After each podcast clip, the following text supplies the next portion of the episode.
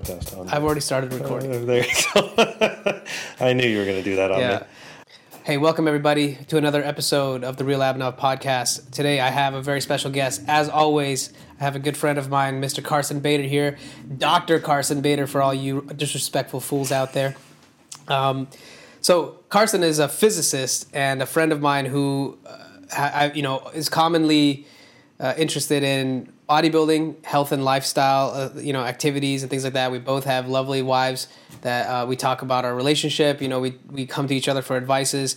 So I just felt that today we we could get together and just talk about big picture things and Advices isn't Advices. That the way, isn't that the way Arnold says it? You got the right advices. I actually want to start with this. How's this? I want to for it. read something to you. Go. Okay. This is something that I think helps me really uh, contemplate about what life really is. Does an ocean wave stop? And do you stop breathing? I think both of the things are very related. Our breath and, and the way the ocean waves come and go. So, like, how long can the ocean really go without producing waves, without jumping waves again? It's the same as our breath. Like, how long can you go without breathing? You can hold your breath, certainly. The ocean can certainly hold its tides. And we know that the forces of creation that are underlying the mechanics of our reality, uh, you know, we know that the gravitational force creates uh, the waves in part, and we don't really fully understand what gravity is either. But the same way, we don't know what it is inside of us that wants to breathe when I exhale or when you and I exhale. Like, where is that force that comes up that wants to breathe? Same as where did the force of gravity come that's making the waves? You know, it's, it's the same sort of parallel. So, to me, like the ocean is breathing all the time, very similar to us. So, when I look out at the ocean and I see those waves moving, I, I, I'm very much connected to them as if like I'm breathing it within myself. I don't see myself necessarily different than them in that sense, at that very deep level. So I'm curious what a physicist has to say about that. Well, it's difficult to. It's the diff- You're not getting into an easy topic right off the ga- right out of the gate. So What did you think this was um, going to be the easy trade? No, because it's it steps into so many different areas, and one of the things that it your statements made me think about a student that I had recently that would send me very very similar questions, and they were related to the virus of, well, where did this come from, and is it related to this, and why is this you know these things happening, and I think the hard part for us as humans to conceptualize or to wrap our minds around is the things we see around us are that way because they have to be. That's the way things developed. Imagine, just for the hell of it, there was a there was a universe where uh, there were extra. Actually, let's go even simpler. We go into a universe where instead of a, a cat being called a cat, a cat is called a dog, or and a dog is called a cat. And you could ask the question, well, why is that a cat and why is that a dog? Well, that's just how things happened. I'm dodging the word evolved on purpose, but that's how things happened. And so in this universe, we have gravity at 9.81 meters per second squared. Well, that's g on planet Earth. Well, that's because of the mass of the Earth. That's because of things forming the way they did. There wasn't some grand figure saying, I'm going to add just this little bit more mass to the planet to make it a sweet 9.81 so humans will grow to this height range. You can say that. That's perfectly fine. And you can believe that. That's perfectly fine. But you can't make that statement as a scientific fact. Because one of the biggest things, and this relates to what you're talking about, is if you want to draw these comparisons between the way things happen and why they happen, you have to ask yourself uh, what must be true? What do I know is true? And if you come to some conclusion, it's based off of, and this is where you have to be honest with yourself, some hypothesis, some type of guess. But the problem I see is that with a lot of people, and a lot is an understatement, a majority of people, even in science, even with PhDs, is when you come to a conclusion, you have to test it.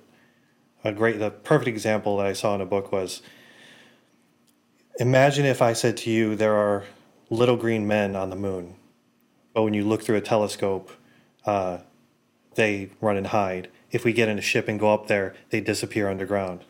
there's little green men on the moon. How can you prove me wrong? I can't. You can't. And so, me saying there's little green men on the moon, that's not a hypothesis. That's nothing that can be tested. So, I can believe that till the end of time because you will never be able to find one because, oh, they run and hide. And so, the only correct thing that I can possibly say, the only true statement I can make is there are no little green men on the moon. How can you prove me wrong? I see. So it's not necessarily what I can Uh, prove to be right. How, how can you prove me wrong?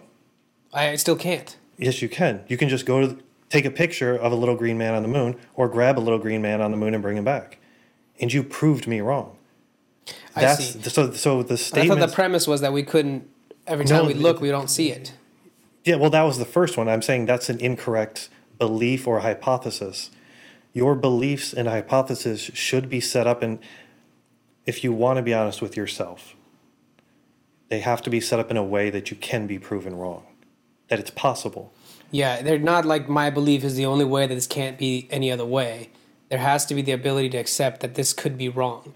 I have enough reason to believe this. Maybe it's experientially, Right. or maybe it's through but events. even but even if it's exper- exp- uh, through experience because if i said to you right now a very good friend of let's say it was brad uh, that's a good friend of ours also uh, a physicist. yeah let's say brad uh, we are all out to eat and then as we're all getting into our cars driving away we see a car bang hits brad's car kills him flat out we go to his funeral next Oh, week Brad. yeah, he's dead. But let's say we're sitting here doing this podcast right now. I say, Abhinav, don't turn around. Brad's right behind you. He just walked by, and let's say there's a window or something. Uh, he just walked by. I know it. I saw him. You got to believe me. Would you believe me? No, Why? because I didn't see it. Yeah. But also, what else besides you not seeing it? Do you? I didn't experience it. besides that, but do you? Are you? Do you ever have the experience that people are seeing the dead get up and walk on a consistent basis? That there's a chance that it could be real. You're like, no, dead people don't walk. I know. I don't believe you. And even if you did see it, you should ask yourself, well, wait a minute, let me check to make sure. A lot of people make those decisions based off of, well, this person had the experience, therefore it's true. Yeah, well, you can have a hundred people say they saw a ghost, and a hundred people can be delusional at the same time. That Group doesn't. Group thought. Yeah. Wow. Hence the current state of affairs. One thing I did want to go back to what you said. Mm-hmm. Things are the way they had to be for for it to exist the way it is. I, I've made a similar statement to you in the past, like all there is right now, it cannot be any other way. In this moment, the way everything's assembled, the structure of everything in our life, in the in the moment that I see, say these words, is Mm-hmm. this is the way it is. It's locked in, and then it shifts. Of course, it's trans you know it transposes all the time. But in the moment, if you were to take a moment, a slice of time, you know, it, it, that's just the way it, it is. It's kind of like a snapshot of life. So that got me thinking about when human beings we believe ourselves to have an idea that we're going to be something bigger or better than what we are if we are the universe if we are the life in this universe then we're no different than the trees the plants the stars the galaxies that exist in our in our you know existence that we call life. So by creation of whatever that is we are already perfect in our let's say like a tree the way it shapes itself that's the way it went versus another species of trees maybe right? Another different kind. But with human beings having this ability to think and and be able you know just really just to be able to think we tend to imagine all these other things that we could be like a tree is not thinking that i could be uh, you know like a, a, a, avocado tree is not thinking that i could be a palm tree right Just But to be a smartass, Yeah. how would you know? i don't know Yeah, either do I. i don't know absolutely We're I just don't. making that assumption. Yeah, but like uh, the point was going back to what you said around everything had to be the way it is. I'm saying you and I in this moment in time right now are doing exactly what we're supposed to be doing. This is how it was meant to unfold in this moment right now. It couldn't have been any other way for this moment. Can there be other things that can also happen? Yes. That's like talking about all the possible permutations, but in this moment the way it chose to unfold itself. Now you can argue all these kinds of things about decisions that were made, coordination that took place, but for you and me to be right now here is no different than a wave that popped up spontaneously, crashed on the shore, and then disappeared into nothing. I make that claim. Okay. What do you say about that? Because that's It- a bold claim. Back it up. How can you prove it? Um, this this gets back to one of those things of how old are you? I'm 28 now. Okay. The hardest part to, in my opinion, and yeah, when you take this all in context, you start realizing the statements you're saying, like, man, really, is that smart? Is that, maybe I'm seeing this wrong. Uh, I guess it depends on where you're looking at it from. I'm looking at it real well, far back. No, I'm looking at it from the statements that are in my head with respect to like what's happening socially and everything else right now. Um, as humans, and you have to understand, this is my own personal struggles of changing my faith over the past probably year, maybe or less. And so I've been having to, and, and the struggle that's gone through it for the past 10 years or so. Uh, as humans, we're always trying to come up with a cause for things. We are here because this is the way it had to be. When I made that statement, I'm talking about just the fact that this universe exists with hydrogen of having one proton, helium of having two, so on and so forth, and the way they combined and all that other stuff. That's because that's how the the universe evolved. Is it possible there could be another universe with a different permutation of uh, quarks, atoms, protons, all that stuff? Possibly.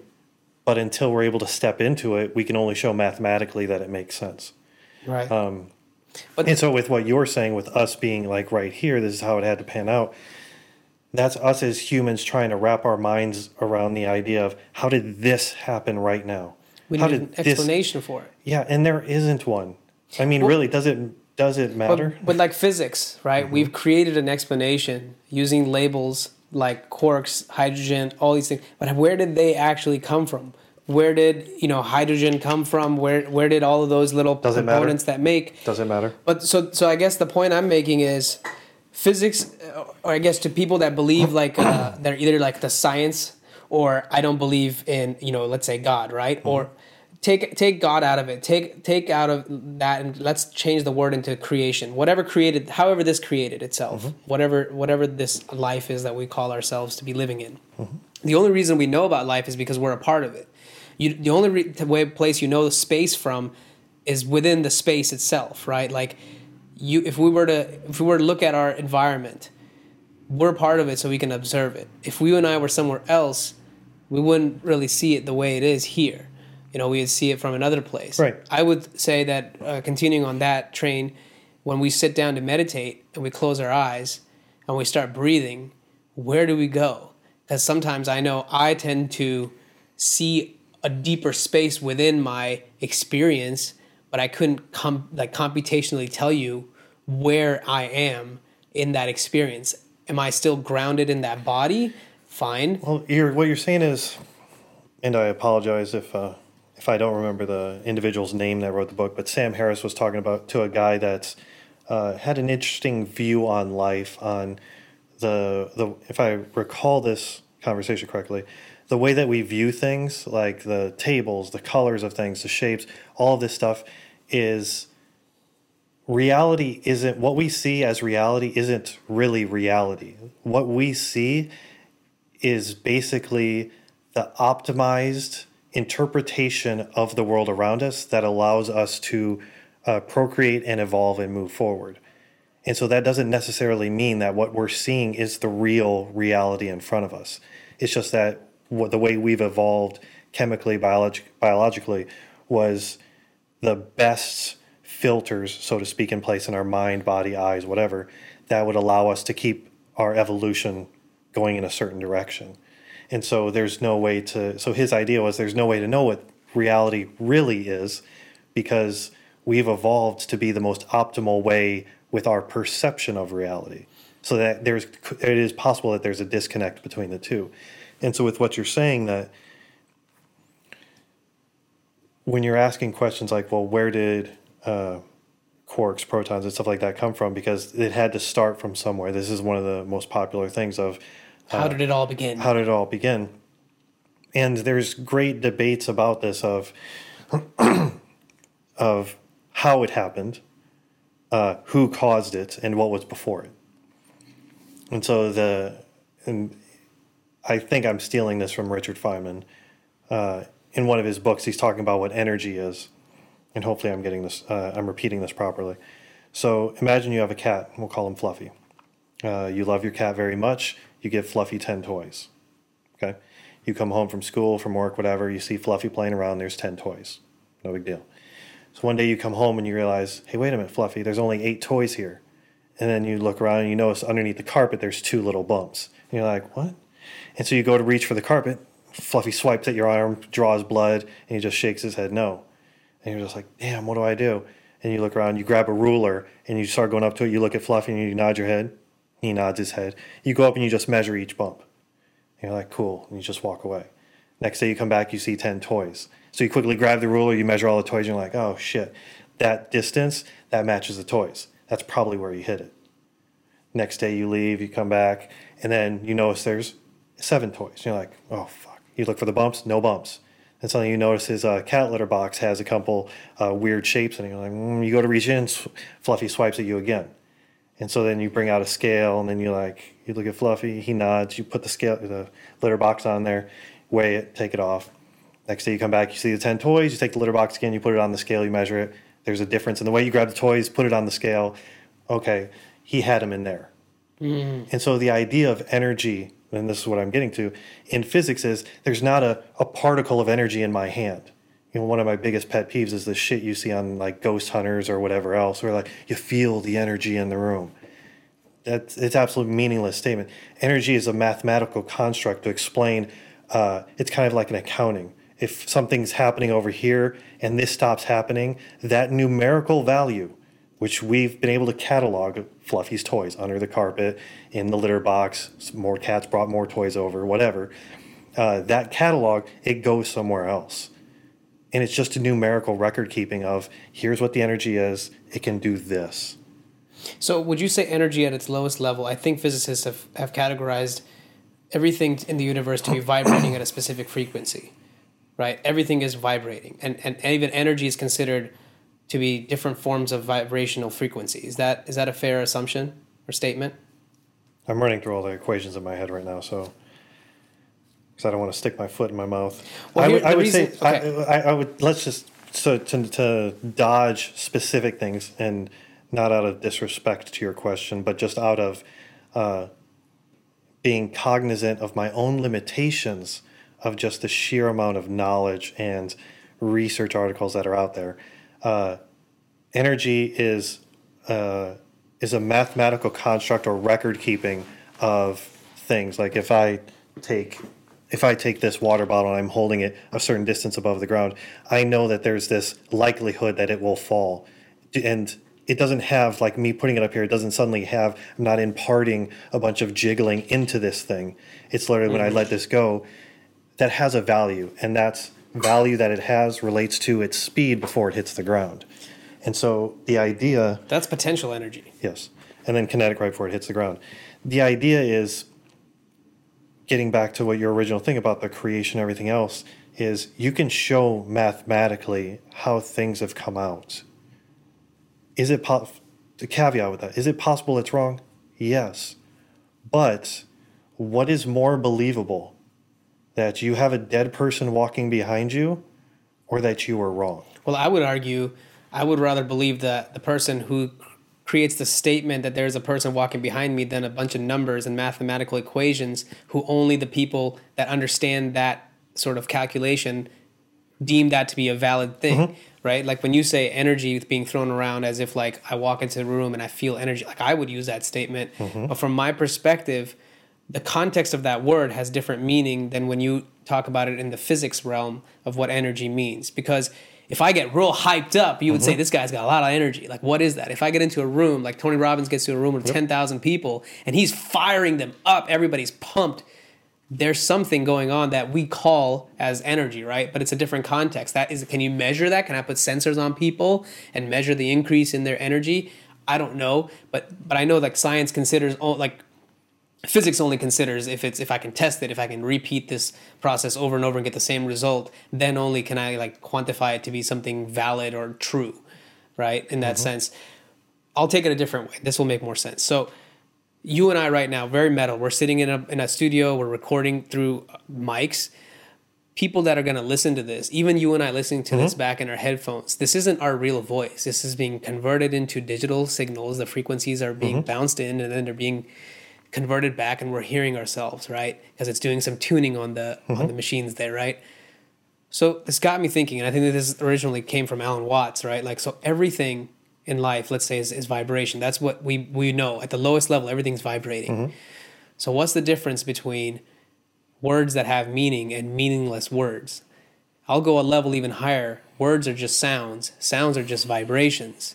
So if everything is vibrating, the only thing that you and I call to be meaningful are words or sounds of vibrations that we recognize. Like I'm speaking in English so you understand, but the moment I start speaking in Hindi, you're just hearing a bunch of sounds. You don't know what the meaning are. But the moment I start drumming, for example, again, you're hearing sounds, frequencies, but they're not meaningful in that sense, right? So, how do we really, uh, you know, see a place within ourselves beyond words, beyond anything that we recognize of meaning in the word sense, but it still has a lot of value. Like music is the perfect example. You know, what's what's the point of music? Music isn't has any point in itself. You don't play music to get anywhere, you know? It's especially if it's like a song that you've recorded. There's a finite duration. You play it to hear the sounds, to recognize the different tunes. Over time you start to associate with those sounds but once you hear a song, there's nothing of meaning in the song as a, as a sound. You know, of course, if there's lyrics, there was words being spoken, those trigger different pictures in our head that we associate with those uh, words. But other than that, like everything I'm saying right now is just a bunch of waves going up and down, up and down, up and down. So I guess my where I'm trying to go with that is if everything is just vibrating and there are certain things that we call as meaningful vibrational sounds that are words that we recognize and there's others that we don't. Then everything is just vibrating in itself. So you can escape out of this game of words because all words are just fucking vibrations anyway. So when somebody says a word that's meaningful to them like when you say energy means something to you versus means something different to me those are still noises but we have different interpretations of what we associate those noises to be Am I making any sense? Yes and no. I, I think Tell me where I'm not. all of it. you didn't expect that one, did you? No. So here's okay. So I I heard a, a lot of different things. Let's stick to let's just stick to the idea of energy, and then we'll move on to what you're talking about with just the words, the meaning, and the understanding. Now, when it comes to energy, and this is a great example, I like to actually can't do any of the examples like live exam dem- physical demonstrations, but um, think of it this way. Um, You want paper or something? no, see if you can see. See, no, we'll see. Do you use the mic.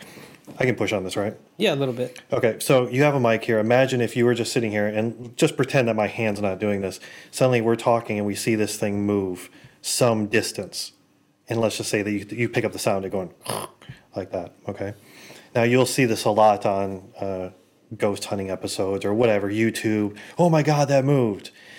Now here's the interesting thing when this thing moves, there's a certain amount of oomph, push that it's going to take to move this. That can be measured. There's a number to that. Now, if I don't do it, if suddenly it just goes, that had that oomph had to come from somewhere. Now, a lot of times people will be like, "Well, look, the temperature in the room dropped a half a degree." That's a number. You can take that half number, that space, how much oomph was lost in that space to try to move this. If the number's equal, then you're like, hmm, maybe. Maybe there was something in here that took energy from the environment, a number, and took that number and translated over into oomph, pushing this thing. And so when I am talking about energy and what scientists, reasonable ones, try to do when they talk about energy, is they're trying to talk about things in a way that you can communicate and understand and come to some agreement on about what's being discussed.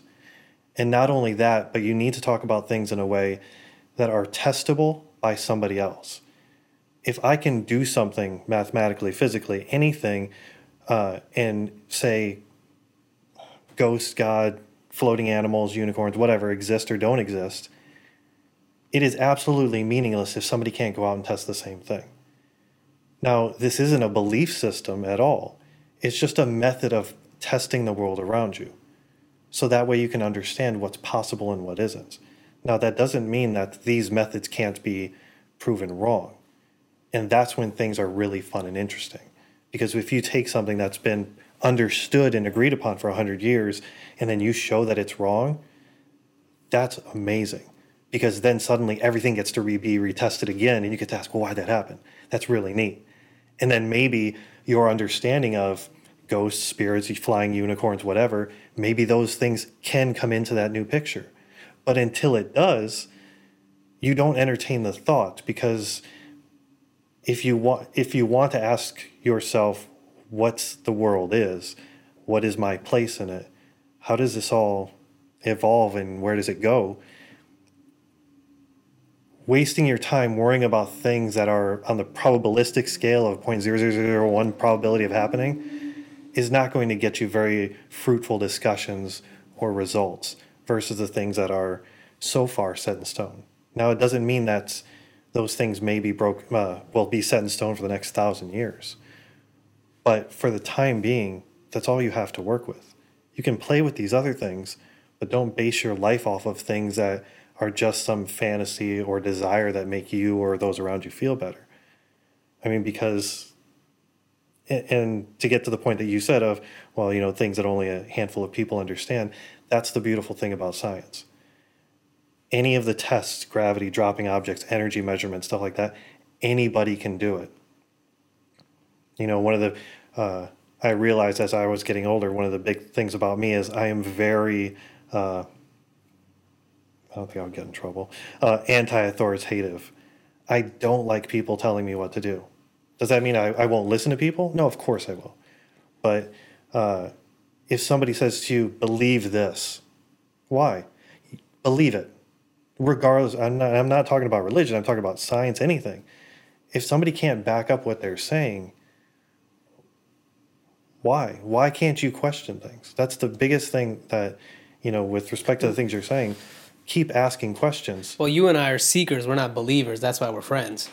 Because if we were just believers, there'd be nothing to talk about. Right. You know, we just have everything's figured out. Every, we have all this books Right. written. What the hell is the point? But the thing is, when you're seeking, you need to accept the fact that there's going to be some preconceived ideas that you have that are very hard to let go of and very hard to break. And bec- and the fact is, do you have to? No, you don't. Does it matter? No, it doesn't. I mean, at the end of the day, uh, and it's interesting. I've asked you a question like before all this, like what kind of questions are you going to ask? What what is what do you want? And you said, well, what is your philosophy of life? That's a hard question to ask. To be truly honest about. Oh man, uh, justice for all, and I want to be loving and caring. I don't know. Yeah, it's, it, it's not meant to be an easy question. Well, no, I think most people will answer it as an easy question. They're not being, and to me, what it keeps coming down to is what must be true. That's really all that matters anymore. What must be true, no matter how painful it is, no matter how much it sucks. I don't care anymore. What must be true? Where does sound come from, Karson? You're honestly, question's irrelevant. It doesn't mean anything. If you have an answer, it doesn't make things any better. It doesn't change your interpretation of uh, the environment or the world around you. If you close your eyes and you meditate and you say, Well, I experienced that I'm over, well, make stuff up, I'm over on Saturn. Okay, what did that do for you? If that made you happy, cool. If it didn't, fine. But if you come to the point where it's like, well, you need to meditate because you're going to be on Saturn and you're going to see that the world's a better place, the two things I would say is You're selling people pipe dreams. They're, that, and then for something stealing from Alan Watts, better for who? Who, who are you to decide that it's better for you or better for anybody else? Now, I know Alan Watts isn't alive, but hopefully I'm understanding his Yeah, views no, correctly. I- I think even he said it, and and I, I've heard other like kind of spiritual teachers and philosophers that I I tend to listen to from time to time, especially when I get a little bit anxiety or or get kind of caught up in just life, which we all do. Mm-hmm. One of the things that really helps, going back to what I said earlier about sound, sound comes from silence. When you sit at the beach and but you see, listen, you're you're stringing things together to try to. Water is water. It just is. But those statements are very powerful. I'll tell you why. Okay. because when you reflect on sound coming from silence, you can now introspect and look into that silence. Otherwise, you don't. If you're just talking and you're walking around compulsively, like just blabbering around, hearing everything, whatever, you haven't taken the time to actually see that there's a compulsive process happening within you. Mm-hmm. So when you can see that silence is where the sound comes from, and to so- stop sound is go back to silence. But see, that that statement doesn't make sense. Silence is where sound comes from. where does it come from? You're basically saying that Like sil- uh, sound couldn't exist unless there are gaps of silence in I, between. that's exactly what I'm saying. But you're just basically sa- but you're basically reformatting the definition of a sound wave. Well, in a sound wave, it travels because you have a stationary bunch of particles in front of you. I'm dumbing everything down. You have a stationary bunch of particles in front of you. Something happens over here that causes a jiggle or a, a bunch of collisions, and those collisions travel forward. Well, no shit. It's like that car accident couldn't have happened without cars. Well, no shit. It's just the, but it- these obvious things, you're intelligent enough that with the statements you're making, you can play with, you can twist, you can think about it, and change your thinking.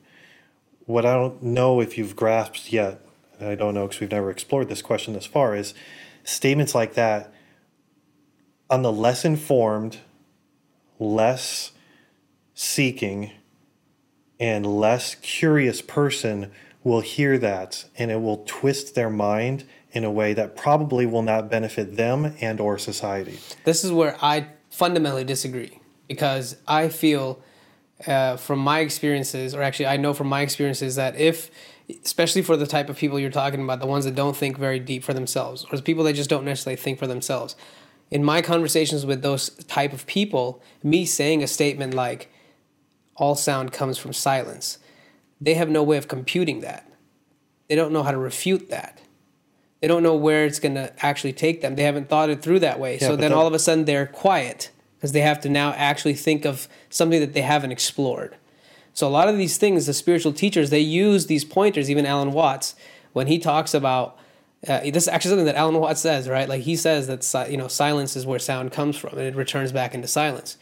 All we're doing with our words when we're carving them together like that is we're carefully putting them in a play in, in a sentence where you can't really decipher it. It's almost like po- poetry because it's all it's a roundabout way of talking about this thing that we all know to be true. Like yeah, water's water, but when you start talking about it in words and you get real close to what it is, you realize that I don't actually understand what this is when it comes to words. I couldn't explain this to you in words. Which is where I think mathematics kind of comes into a picture, right? Like, but math is just another abstraction level different than words it's symbols, right? It's it's using characters and symbols instead. But again, it's abstracting out and trying to put labels on an experience that is not describable accurately by words or by even maybe mathematical equations. Yeah, they are sort of best as temps The difference to get between, around the difference between math is that there's a structure to it. That if you have, I'm playing with something called quaternions. It's a different type of math. It's uh, uh, four components, three pieces are a vector, and then there's a scalar, and things look like they're on a hypersphere, which is 4D space. Uh, that's a different, even that itself, there's a structure to it. If you're going to add this stuff, there's a certain structure that must work because you can test it and show that this is the result. Now, with words, you can keep spinning them around different Yeah, ways. Words are And- circular, right? The but- dictionary but is, what is I'm- finite. But what I'm saying is, no, technically you could string anything together. But You- the words are all defined in terms of other words. Yes, but what I'm saying is you could just keep hacking up letters and you could extend the dictionary off into infinity with unless you limit the, the length of characters. But with words, you can keep spinning them around, altering them, changing the, the structure, the, the speed, the tone, and everything as you say it to trip people up and confuse and confuse them and to get them to stop and think. But at the end, what I'm asking for myself and what I'm trying when I talk to people, what I try to get them to think about is stop doing that. Just ask yourself what must be true because it's really easy to trip ourselves up. Even that's the, a good question to ask yourself. Most people won't ask the question, is this true, until they've taken a moment to evaluate that they're on a compulsive path. They're not in control of what they're going through.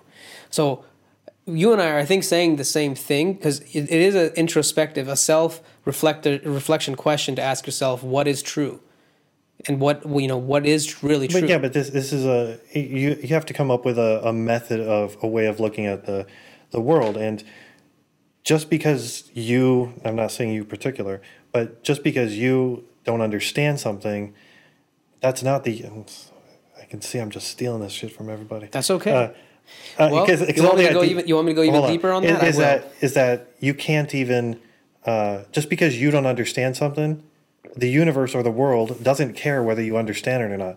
This when you drop something and it falls, if you didn't understand what potential energy was or physics or motion or kinematics or anything, it for you it just falls. The universe. There's no the, words needed to describe. Yeah, the word doesn't. The universe doesn't give a totally, shit if you understand it or not. Well, look, you and I are still going to be life so that, that, was, exists. That was Neil deGrasse Tyson. So, but you and I are still going to exist on this planet whether we speak in words or not. So we should we should already maybe t- you know take a moment to clarify. This conversation is words and we're gonna go in circles trying to describe certain things in words but you and i are still gonna still live in life all the principles that exist in our in our universe about that we've studied through science those are still going to hold true even if we never talk about them yeah but but i would say that with the discussion that we're having and this might be very lazy and i haven't thought about it enough but the words we're trying to use is similar to the mathematical structure that is done in science we have to have some agreement about what these words mean. And I think the disagreements and the misunderstandings we have is because it feels, please correct me if I'm wrong, that you're routinely tweaking the words, the definition of the words, a certain way, so that way it strings and fits with the words following, which also are tweaked. Now, it's not saying that it's wrong because some of the stuff allows you to think differently. Uh, but what I'm saying is what I'm trying to always focus on is to always step back. What can I test to make sure I'm right? Because for me, one of the hardest things to do, and I would say I've done this over the past, especially the 10, past 10 years, is once you get that feather in your cap of a PhD in physics, some people will run around and that's all they say. I'm a PhD in physics. Listen to me. I rarely tell anyone most people don't even know. Partly, it might be imposter syndrome. They're like, dude, how the hell did I get this? Uh, but also, it's the idea of that title, or at least it used to. I don't know about now anymore due to all the crap that's happening, but that used to mean something. And so, if I say something, I better make damn sure I'm right, or cover that statement with, I'm not sure, but if I had to make a statement, I would say this. And so as a physicist, I have to ask what must be true, for me at least, because that title, it means something. It shows a mastering of the basics of the world. And the reason I pressed upon you a second ago about like the way that you say things and stuff like that is because now more than ever, smart people are needed to hammer down on, on those that are not saying things that are truthful. Because there's only a, if, you, if I had to guess, the number of smart, intelligent people that can critically think is probably reducing as a function of time versus the number of people that just react off their gut. I mean, yeah, I think you could argue that technology is not necessarily making human beings much smarter. Right. It's making them lazier right. on a lot of different fronts. And so, like with, and the reason I think we get along is because we're we're willing to expose that uncomfortable feeling within ourselves and ask these really hard questions. The hard part is you're not going to like the answers. I mean, I'm I am older than you, but whether physically by more, but mentally probably not much, probably younger. I still act like I'm 12. But uh, shit's hard. I mean, it's really hard. And just the reality of reality of the world around you is it's exciting and depressing at the same time. And I'll give you the A lot of paradoxes in our universe, right? I mean, and I'll give you the one that screwed with me the most, and I'm still trying to handle. You have someone like Isaac Newton, who developed calculus at a very young 20s, I think, uh, that was able to describe the motion of the planets in the universe. I mean, that's absolutely. He invented the math to be able to do this, and he was right. it's a gangster OG. It's it's insane. Now, when he got to some limit, somebody asked him. I think it was about the precession of Mercury. I think that was it. Uh, and his response was, uh, "I don't know. That's for that's for the god or gods to decide or God to decide, something like that." And that was the limit. That was his ending point. It took 200 years and a lot of smart people to finally figure it out. Einstein did his whole thing. You have all these people doing these great things. But imagine 10,000 years from now, 20,000 years from now, assuming humans are still around, we didn't blow up the planet or something. Uh, are those names going to be remembered? There's going to be people that created things even more amazing than Isaac Newton or Einstein. Are those names going to be remembered? The titans of almost the pinnacle of what the mind can develop and create a whole new math that's spawned everything around us. Are those names going to be remembered? Let's go further 100,000 years, 200,000. Let's go to the last day before the universe just goes to shreds. Will we be remembered? So now come back. Does it even matter? Would you say it's a binary question that either everything matters or nothing matters? I think that would be like you're channeling Brad. He would say something like that. You're thinking that it's either one or the other. Um, it can matter to you at the moment. I mean, it can matter to you for your lifetime and for your kids or whatever else. But the just the idea of that, that no matter what, period, it's over. It's gone. Every record of you, every thought you've had, it's gone. Well, that's what you know is considered death, right? Is that the idea that you and I believe ourselves to be is no longer going to exist? But if we are the universe, if we are life, Right, yeah. then if we die, does the universe die with it, or does it continue on and it always has been? that who knows? For all i know the universe will expand. Everything will get ripped apart. It will hit some limit. It'll all come screaming back together. It'll collapse in on itself create another big bang and here we go. The universe goes again this could have happened that's not a scientific statement that's just a, a Well, goofball statement At That- some point, we have to let the let what we know in the textbooks aside. that, that could have that could have happened as far as I know. I haven't checked the math or thought about it far enough. But that could have happened 10 million times. You could have had beings with intelligence in a universe. Everything expands, rips apart, comes back in, clashes, big bang all over again. People, things, people, whatever, develop, happens. It could. There would be no proof. I, I think Alan Watts has said that all that he believed that all the stars are just just like our planets that are over time they've you know done their thing they've grown and then they've exploded themselves and then they turn into you know the stars. Well, there, I would say with that, uh, you could probably do some type of analysis of the materials that are there, and easily do some type of rough calculation or. Are we talking like it's easy like you can just hop off to another planet? no, no, another no, no. That you could no, no. You could just do a s- uh, do a simulation of if this is a planet, if this happened, is this what the result would be? Yes, the yes, the calculation is complex, but the computational power we have is enough that you could say, yes, this star over here, here's the results that we that of what it is now. Is it possible for it to go back and be a planet? Hmm. You could test that. And it, it, does that mean that some one of his statements is wrong? That means all of his statements are wrong? No, I don't think. I- Well, But that, that, you made me think of something that I wanted to bring up, which Tell is me. uh, obviously you can tell our love for Alan Watts. Uh, do you remember his discussion about uh, people on the other side of the tracks? Do you remember that? tell me more. he was in the discussion he was given he was saying that you know, we always say it's oh those people over there, you got to watch out for them. You know, those are the people on the other side. I of the think I tracks. know where you're going. Yeah. And he would say, well, you have to realize that those people over there are saying the exact same thing about you. And the one thing that he's, he said that really kind of triggered was, he's uh, it was along the lines of, well, you need to understand that there are squares that are going about the, their life the way that they are, and they're walking a tightrope. And the last thing you want to do is shake the rope or shake these people up because who knows what they're going to do if they lose their footing or if they lose their mind. True. Yeah. Yeah. And so, I mean, with everything that's going on right now, socially, politically, all of that stuff, how do you draw that line? There are some people that's like, look, can you have a world of seekers? Or do you need a world of sheep and a handful of seekers? I would say it always comes back to paradoxes like we can't have one without the other, Yeah. right? Like we can't expect that all of humankind is going to be nice to each other and kind and no prejudices at all. Because we can't expect that there's going to be a magic pill that one day comes and it takes away all the pain and suffering and disease in the world that what that will be all perfect.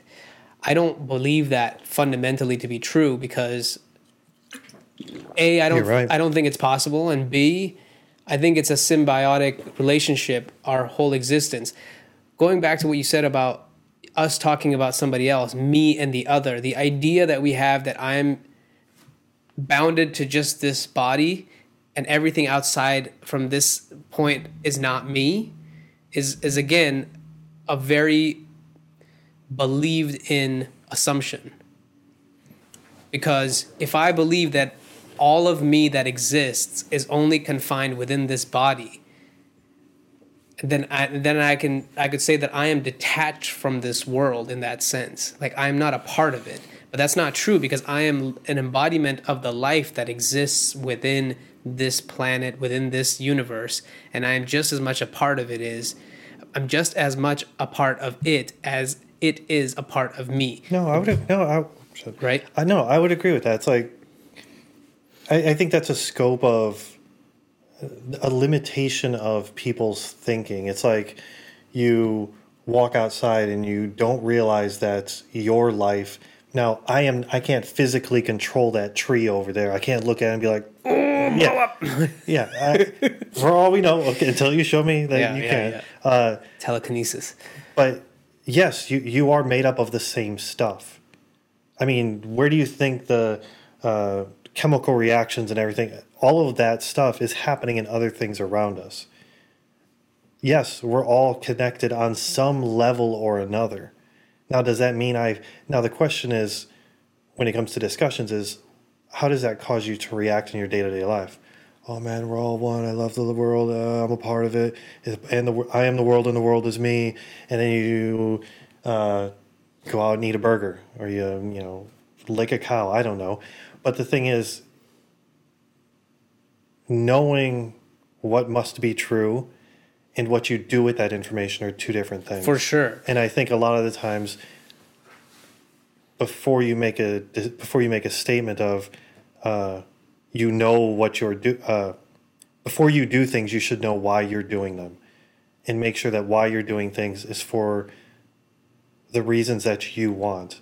I've moved really far away from trying and I do screw up because I'm still human. I've moved far away from saying where th- whether things are right or wrong. They're not so easy to dictate. I am not someone that can make that judgment. If if I, you're, yeah, great, do this on a podcast. My mom hears this, break her heart. Thanks, That's okay. Thanks a lot. Yeah, break my. It's okay to break my mom's Well, heart. Well, she's not going to hear it. How do you know? How do you know? Because you're not going to share it with her. How and do you I know? doubt your How do you know? goes on YouTube. Oh, sh- I'm her baby boy. She'll probably like want to hear this. All right. Uh, I'll if- send if- her a link, actually. you better not be talking to my mom. if I, I'm going to live my life a certain way. And if I die, and let's say the Christian God does exist, and I get up there and I'm standing at the gates and they say, You did this, this, and this, and this, we can't let you in. Okay, I am not going to be upset because I did what I thought was right. And if I do what I thought was right, now that doesn't mean I'm not going to do things wrong, because God knows I've done some things that are wrong. But if I do the best that I can, and I'm sorry for the things that have hurt people or done things that are wrong, and someone says that is not good enough, fuck you. Yeah, fuck them. But at, at the end of the day, it's what else? I mean, a lot of people try to say this is right or this is wrong, and they don't have a reason behind it. Well, you just shouldn't do that. Why? You just shouldn't do it. Cool, I know I shouldn't do it, but tell me why. You just shouldn't. You really don't know what It's you're not critical enough thinking. Yeah. You know, it's very, it's it's believing, not seeking. You're holding on to an idea and not open to letting in anything that can potentially change that idea or that Right. belief. Because if it did, then you might topple the whole pyramid of your belief system. But then once again, do you want to shake those people up? They may not be able to Me personally, hell yeah. I seek for that. I seek for the people that are like super stubborn in the thought process and think the world works a certain way that they believe. And I love to throw those people into a whirl in business, in the neighborhood, in life. To me, I personally take it on as a vendetta that I'm here to fucking throw a monkey wrench in the whole goddamn equation. But who are, why do you think that I you- believe that. It's not a truth that I can expose to you and say this is the this is this is what my purpose is, but I believe that to be like my sort of narrative. But what if? Uh, how do you ensure that you're doing it for the betterment of those around you? I don't know. I don't know the answer. I don't know if it's going to make them better or worse. Both of them are assumptions. So it doesn't matter to you whether you're No, because making people because the way I look at it is, if I'm in this moment in time right now where I'm supposed to be, I'm doing what I'm supposed to be doing. So if I got into a conversation where somebody, you know, said something and I felt that I wanted to continue on telling them what I thought, that that moment in time, how do I know that that wasn't the universe's wish to have happen exactly the way it took place? I don't know it otherwise. So are you saying you uh, take no responsibility for your choices or actions? No, uh, complete opposite. I'm saying I take 100% responsibility. you it just said that the universe put you in that place. So that's you saying the universe put you there. It's not you. I. So let me clarify what I is in that statement. I, the person that's in this body that believes himself to be Abhinav and, and what what you see me as, that person believes that idea that he's here to throw a monkey wrench in the whole game. Me, the consciousness that exists within this, you know, life, the spark of life that exists within me, knows that it's here in this moment in time and it won't be any other place. That is unfolding just the way it's supposed to be. No different than a tree that sprouted up all the way as tall as it got, as wide Yeah, as it but got. whatever's inside of you, that spark of life, that got you to this point, and the decisions you're saying and making are a result of that spark. It sounds like you're trying to have one and the other at the same time. Well, we are a duality, right? We are that spark of life and this ego person that we believe ourselves to be. Are you? Why can't? Why isn't that spark of life the reason creating the ego the way that it I think it is. I would actually agree that it is. But you just said that it's a duality, that it's separate. duality meaning you're not aware of which part you're playing. You're you can shift your attention to be either you know this from meditation. well, I guess the question is, are you in control or not? Are you talking about free will? Mm-hmm. That's a bigger question. If, Yeah, if you, if you want, I don't want to hear an want explanation. yes or no, Yes, I just no, yes or no. You don't believe in free will. no, Okay, fair enough. no. I, but it's a very blanket, you know, statement. of- yeah, but if I were to elaborate on it, No, I don't want to hear it. Well, I'll keep it as simple as I can. Just it's just like the waves. Can you tell me that a wave is going to pop up from this part of the ocean and not this other part? Like it all it's like it's like a moving organism, right? Like the only way you and I can even sit here and talk about our life is if we're looking at it as a slice of time. But this whole existence is a continuum. It never stops. Time doesn't stop. We think that there's a good use of time and a bad use of time. Time ticks regardless. Your body's keeping time. You're aging, even when you're sleeping, even if you're in a coma, right? Everything is continuing. So you tell me, do you have the free will to stop? I think the free will to stop a biological process and the free will to pick up a hamburger versus a salad. So then that's a different question. No, it's, just, well, no. You're one. You you can't say that. Uh, if you're talking about choice, you have to ask the choice of what. Do I get to choose that when I pick up my water bottle and drop it, it falls? No, I don't.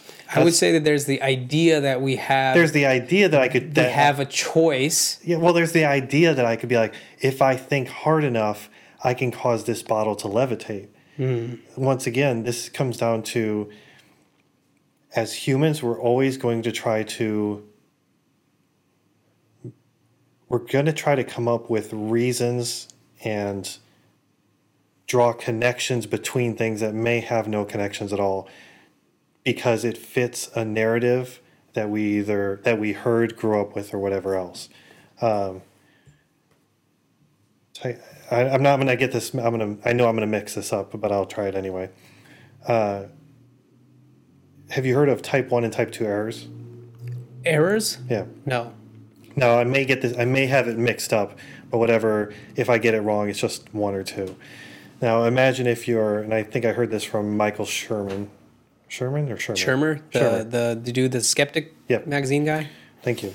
Uh, he was talking about a, a human on the plains of Africa just sitting there in front of a fire, and they're sitting there at night, and they hear a rustle in the in the bushes, and they just get up and take off running. And then they look back and they realize there was nothing there. Well, that's that's a certain type of error. It might have been a type one or type two. I can't remember which one. But it was. We'll just for the sake of argument and ease of discussion, it was a type one error because there was nothing there. Now imagine if they got up and started running and they turned back and they saw a lion just came out of the bushes. Well, that was a good thing that they did that because they would have been eaten. Now, let's say that the bushes rustled and they were like, nah, screw it, it was the wind last time, fuck it. Tiger comes out and eats them. I think that's type 2. And so we have evolved in a way to make type 1 errors. That, oh shit, run. And we don't look back and draw those connections all the time of what actually happened something moves in the kitchen, fucking ghost, dude. Then you realize, oh, wait a minute, maybe there was a minor earthquake. You didn't feel it you're focusing on this conversation, but there was a cup that was on the edge of the uh, counter and it fell off. But you already made this error. There's something in this apartment. And so it's the same thing with everything else. We just try to make connections because we've evolved that way to do that. And the question, uh, the hard part is, how do you know when you're making that error? You have to take the time to reflect. You have to at least But take a moment to stop the continuous flow of information and compulsive movement to see. But even then, even the best of us will still make it because you have 100, 10,000, 100,000 years of programming to go up against. Yeah, but how do we evolve, right? Like that's what I want to know. So if, if we're talking about the current state of affairs, people are rioting, protesting, looting, all this crazy stuff happening. Get into the fun The stuff. Uh-huh. pandemic. How does it change? It's not going to change. Like, like I said earlier, like there's not going to be a magic policy that comes up and all of a sudden global everything is resolved. There's no more problems. We can now be all great humans to each other. We have no reason to be judgmental and pessimistic and mean to each other. Do you really genuinely think that's possible? It's it's it's not the only way we change is if we break the cycle, like you're saying, the continuum that we've been on, that we've believed so long and evolved, let's say, even, I'll use that word, that we've evolved to be where we are today. What's the next level of the human evolution? How does that happen? My belief, from my experience, that confirms that belief is if you take the time to reflect on yourself Good. and everything that you've done so far and why you've done it and where else you can pivot yourself and which direction do you want to go in? Do you want to slow it down and take it a moment by moment basis or do you want to still be that grand visioning person? Whatever that is if you have never taken the break to stop that i don't believe things will change. I don't believe things will just change because people are compulsively following group thought and think like that's going to do anything because it's not. I don't believe that. I really believe it's going to come down to individual responsibility and it's going to come down to each person taking the time to look at life for themselves and realize that what life is is for everyone. It's not just for me or you. It's all or none. Okay, I would say. You know I love you. Think you, about this. Hold on, hold on. No, Before you, you you know on. I love you. Of course I do. But think about nuclear nuclear warfare, right? All of human race uses nuclear warfare to threaten each other, mm-hmm. right? If I told you, Karson, you and I, right now in this embodiment, like right now, this whole studio could blow up. You and I could be done in this moment in time, and I would have no regrets about my life. I would be happy as fuck right now, going out in full blades of glory. I don't care because everything that I've done in my life right now, I feel that I'm fulfilled. I have enough in love in my life that and I've given a lot of people love, and that's what I feel like my life has been about. If that was the case, if you were truly sure about what your life is and, and knew what it is for you, like not from somebody else's ideas, but for you, from experience, is a is a nuclear war a threat? Or is it just another like idea that we tend to believe in? Because if we go the nuclear route, it's all or none there isn't going to be some people that stuck around and other people that didn't. It's going to change the course of everything if we all decided to go that route. So it's almost like uh, I think the best analogy I heard for this is like we're all standing in a pool of gasoline and people are holding matches. We're all going to burn. You don't get away. What's your question? I didn't have a question. I was just making a statement about. Well, no, because you did ask something about like how is all of this, you know, is, is everything every at some point is everybody going to be happy and everybody's going to get yeah, along? so I think my point is that like what, until I, what, what I would say is this: there's, and God help, God help me. I hope I'm wrong. There is a solution to all of this. A lot more people need to be hurt. Not in like go out with guns and start shooting. No, like imagine if uh, the virus picked up the way the models did, and people really didn't.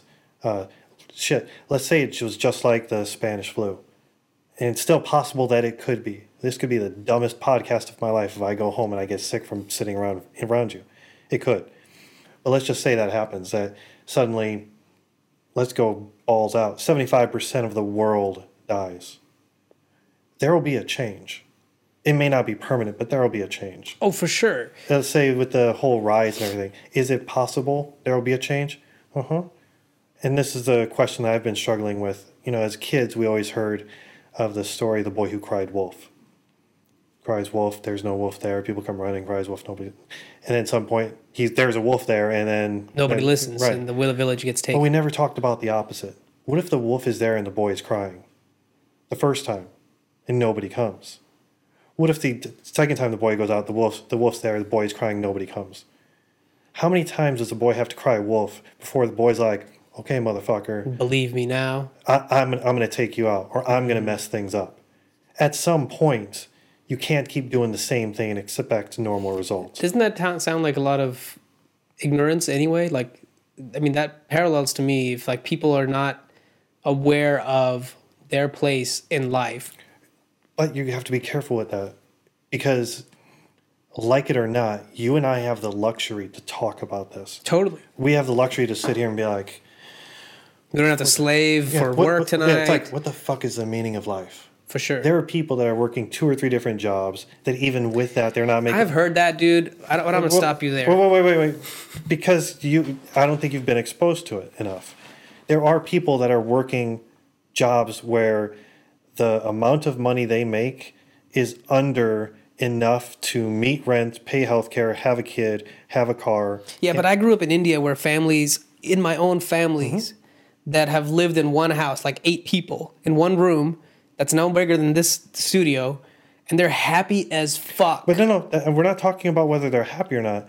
It's but the fact to them, the value of life is just as much as you and I. Like, for example, if they sit down to eat a meal with their their kid, the amount of love that they feel is no different than if I was a trillionaire sitting with my kid and having a meal. yeah, and there's plenty of trillionaires that are miserable as fuck. But that's my point. But what I'm saying is, is that the people that you want to talk to when we're talking about, oh, the world could, you know, whether we all get together or not, there are people that don't even have the luxury to think about that.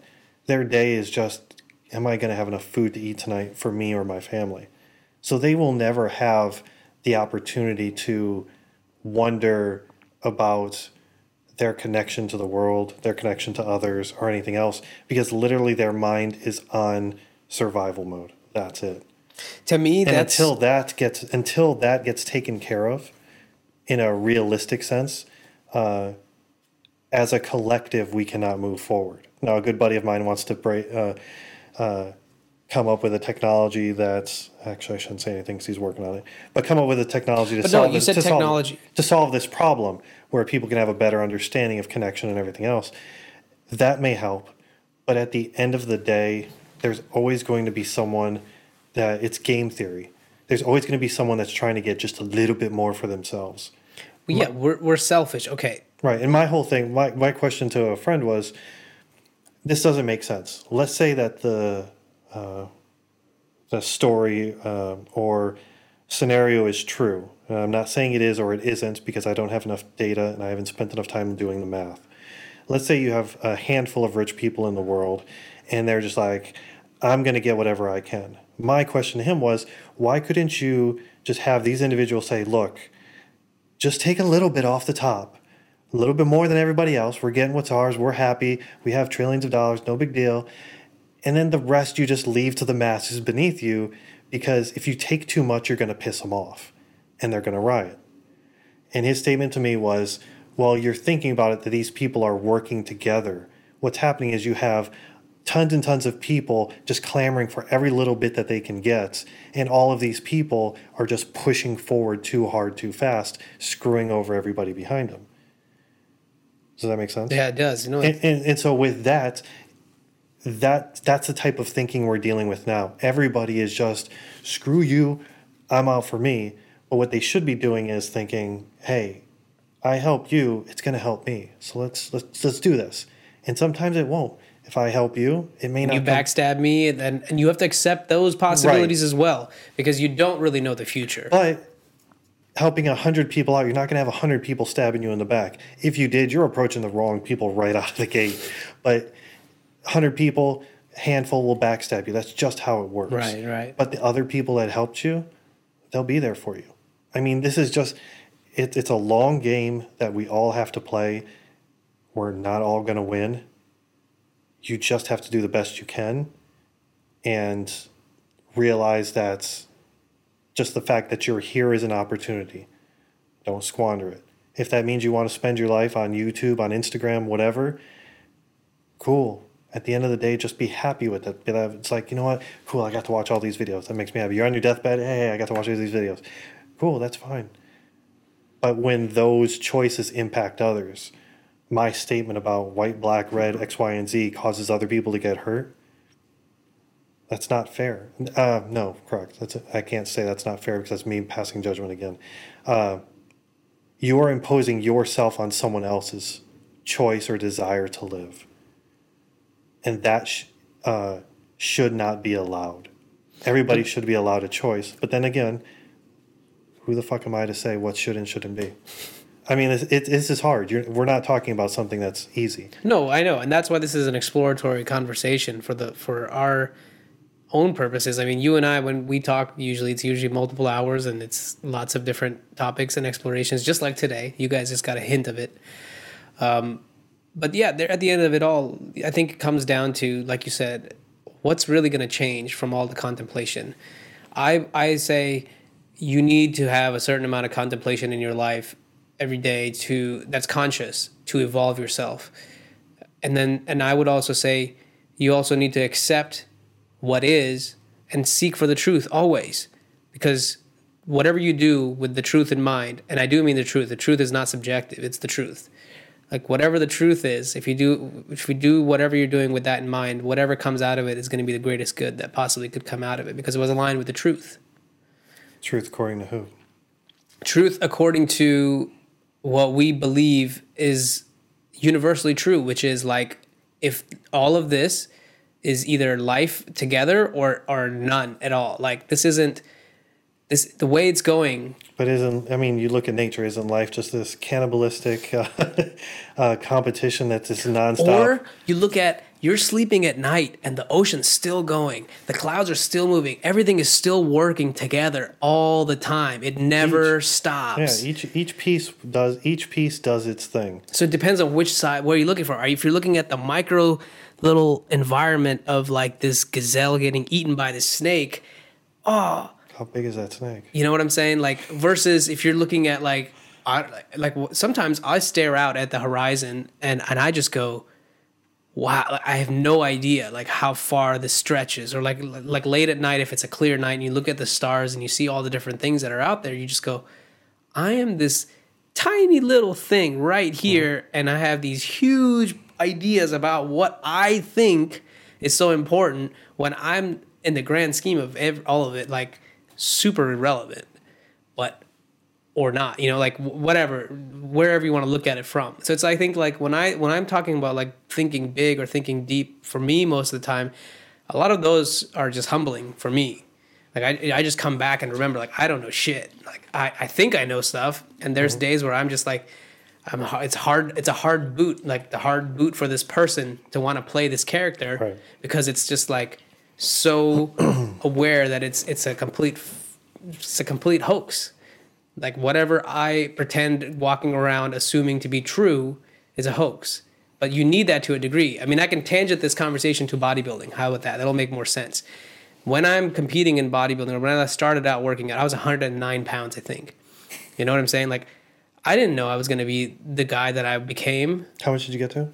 Wait, what? I, I think the heaviest I ever got was probably like 170, 175. But that's not like ripped. That I think But ripped, still. ripped like in shape. I'm just looking was- for the overall change. Yeah, no, I weight. think I think the heaviest I've ever been is probably like 170, 175. Um, both like relatively good in shape and also like out of shape. But when I started with that journey, I was thinking that I'm going to be something that I wasn't today every single day. And when I was working out, I was imagining that I'm going to have this thing come about, like, you know, let's say shoulders. If I keep doing mm-hmm. this movement over and over again, I know that eventually I'm going to get these nice round looking delts, which I don't know if it will happen for sure.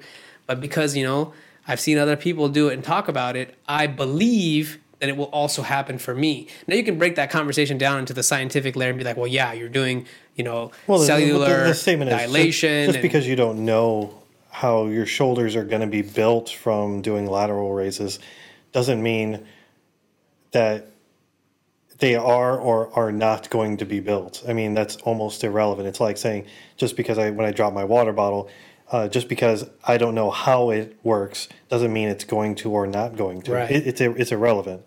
but you see what I mean about But, that but, belief? but I'd like to, but I'd like to point out though that your uh, our love for fitness while doing any exercises, we know the connections. I need bigger this component of my shoulder.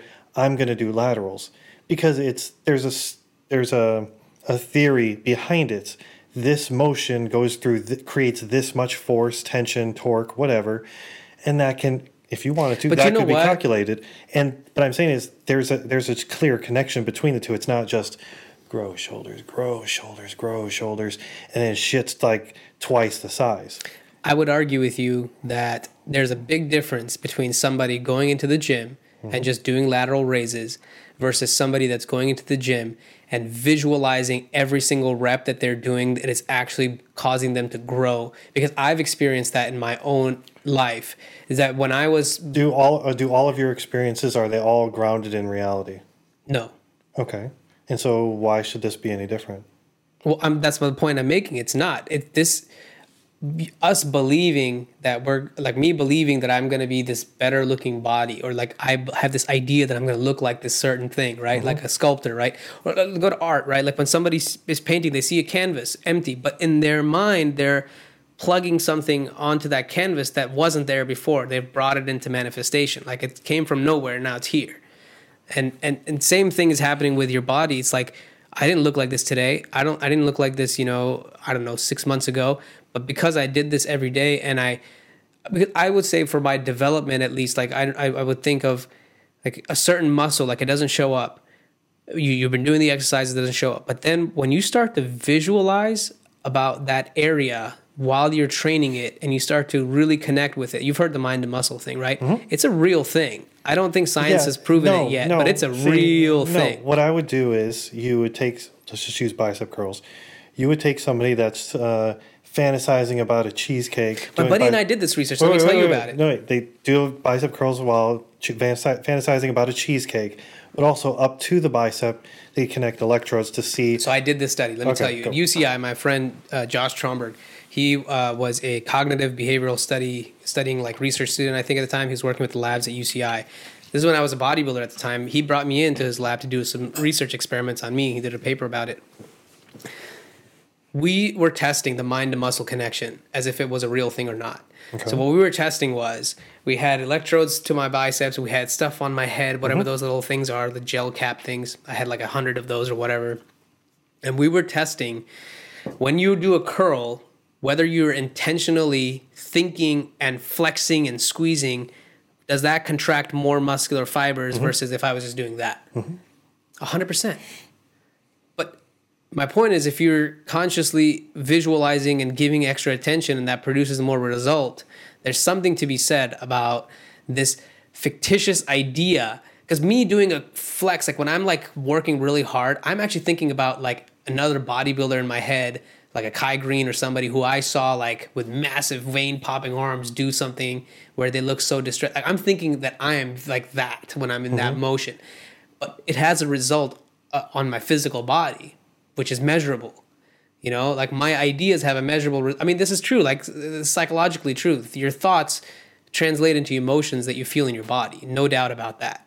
So it comes back to that same thing. Is like, yes, this thing that I can't necessarily measure or talk about in a tangible way.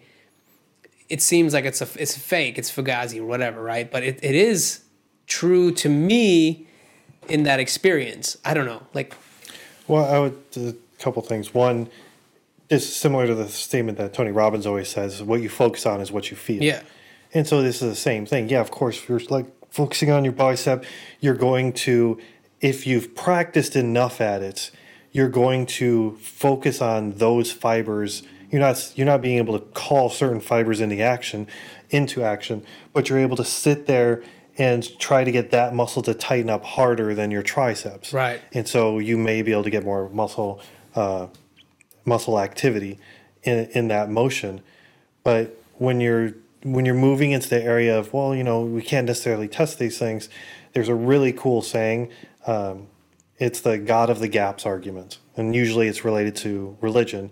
Um, but you can relate it to a lot of things. When anyone uses the word, when anyone uses the word belief, if you have the planet's motion, and then you say, "Well, what about this?"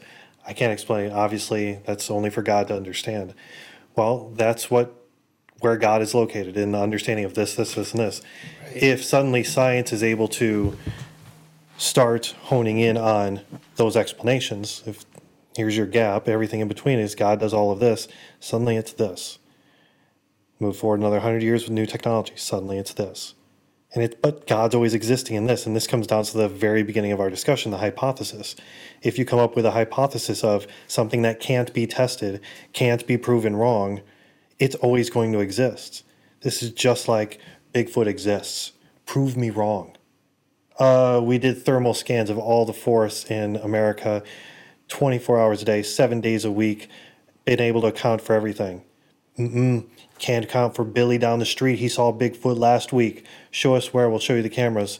Well, right here. Here's the cameras. Here's the results. There's no Bigfoot, no heat signature. Well, obviously, you can't pick him up. He said he saw him.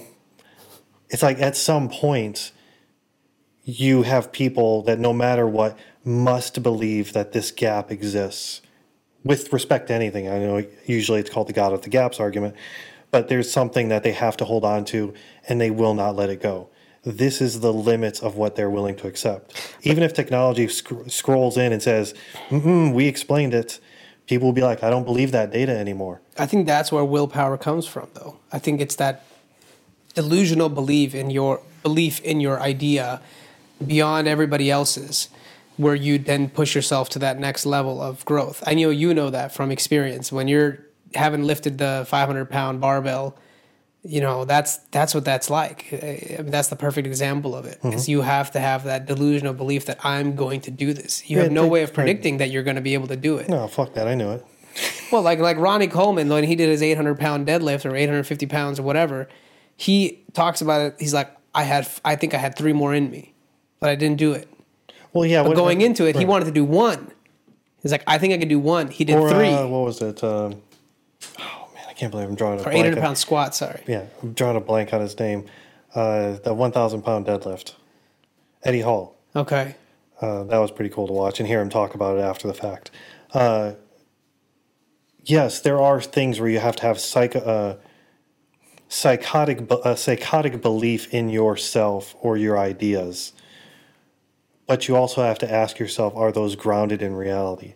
If I have the psychotic belief that I could flap my arms hard enough And I'll fly. without attachments, Yeah, I hear without, what without you're any attachments, then that's saying. literally just stupid. I hear But now, if you said, if I if I tweaked it just a little bit, I have the psychotic belief that I can fly, and then I make something to do it that I attach to myself, Iron Man suit or something. Then yeah, no shit, I flew. I believed that I could do it. So I found a way. I found a way. That's But it- different but than- it's grounded in reality. Mm. I mean, you, it, this is hard because how do you know what's real, what what is possible and what isn't? He, uh, Elon Musk, when he wanted to do the whole thing with the electric cars, people were making fun of him for years. In the first handful of years, they were just laughing at him, making fun of him. But one of the things I heard about him was uh, if he asks you to do something or to, if something's possible, don't say no unless you can show why it's physically, physics wise, mathematically, whatever, why it's not possible to do it. You'll notice a lot of times. Because times. you don't know. Right, you don't know. Unless you can show me that it breaks the laws of physics, then yeah, it's possible. You just are not creative enough right now to figure it out. And so it's the same thing with all of these uh, ideas or beliefs is you have to look at, well, just because I can't understand how to squeeze this gap a little bit more, it doesn't mean that you can't. Newton did his thing and it took 200 years to make any advancements on that. 200. So you're telling me that somebody's idea of whatever it may be can't be uh, removed, Bigfoot, whatever else. So with Bigfoot, Bigfoot doesn't exist. Prove me wrong. Go get a Bigfoot. Go get a picture, not a blurry ass one. Get a picture. There you go. Suddenly, world changes. We'll be like, oh my god, new understanding of the human species. we could probably wrap it up and summarize it for people. I think a few things that we touched upon that were themes of our conversation. Okay. It has to be whatever you believe in has to be grounded in truth. grounded in reproducible and testable truth. Because if your belief is just your belief and there's no way to validate if it's true or not, and somebody else can test it, like I said, the flapping of your arms thing, or uh, no, the little Martians on the moon, uh, then your truth is just a belief. But I'd like to say that's fine. There's nothing wrong with that. But it's when th- those people, those ideas are being propagated as truth that's when we have problems. That's pretty much the whole conversation. All right, we got two lovely ladies that are waiting for us on the other room, so we're gonna get out of here. Thank you so much for checking out another episode of this podcast, Karson. Thank you again, dude, Anytime. for coming out and uh, recording with me. I hopefully you enjoyed yourself and this was an experience that you're gonna. Yeah, I want to strangle the hell out of you, but uh, Well, you know, but hopefully you'll come back and do it again with me. anytime you want. Thank you, everybody.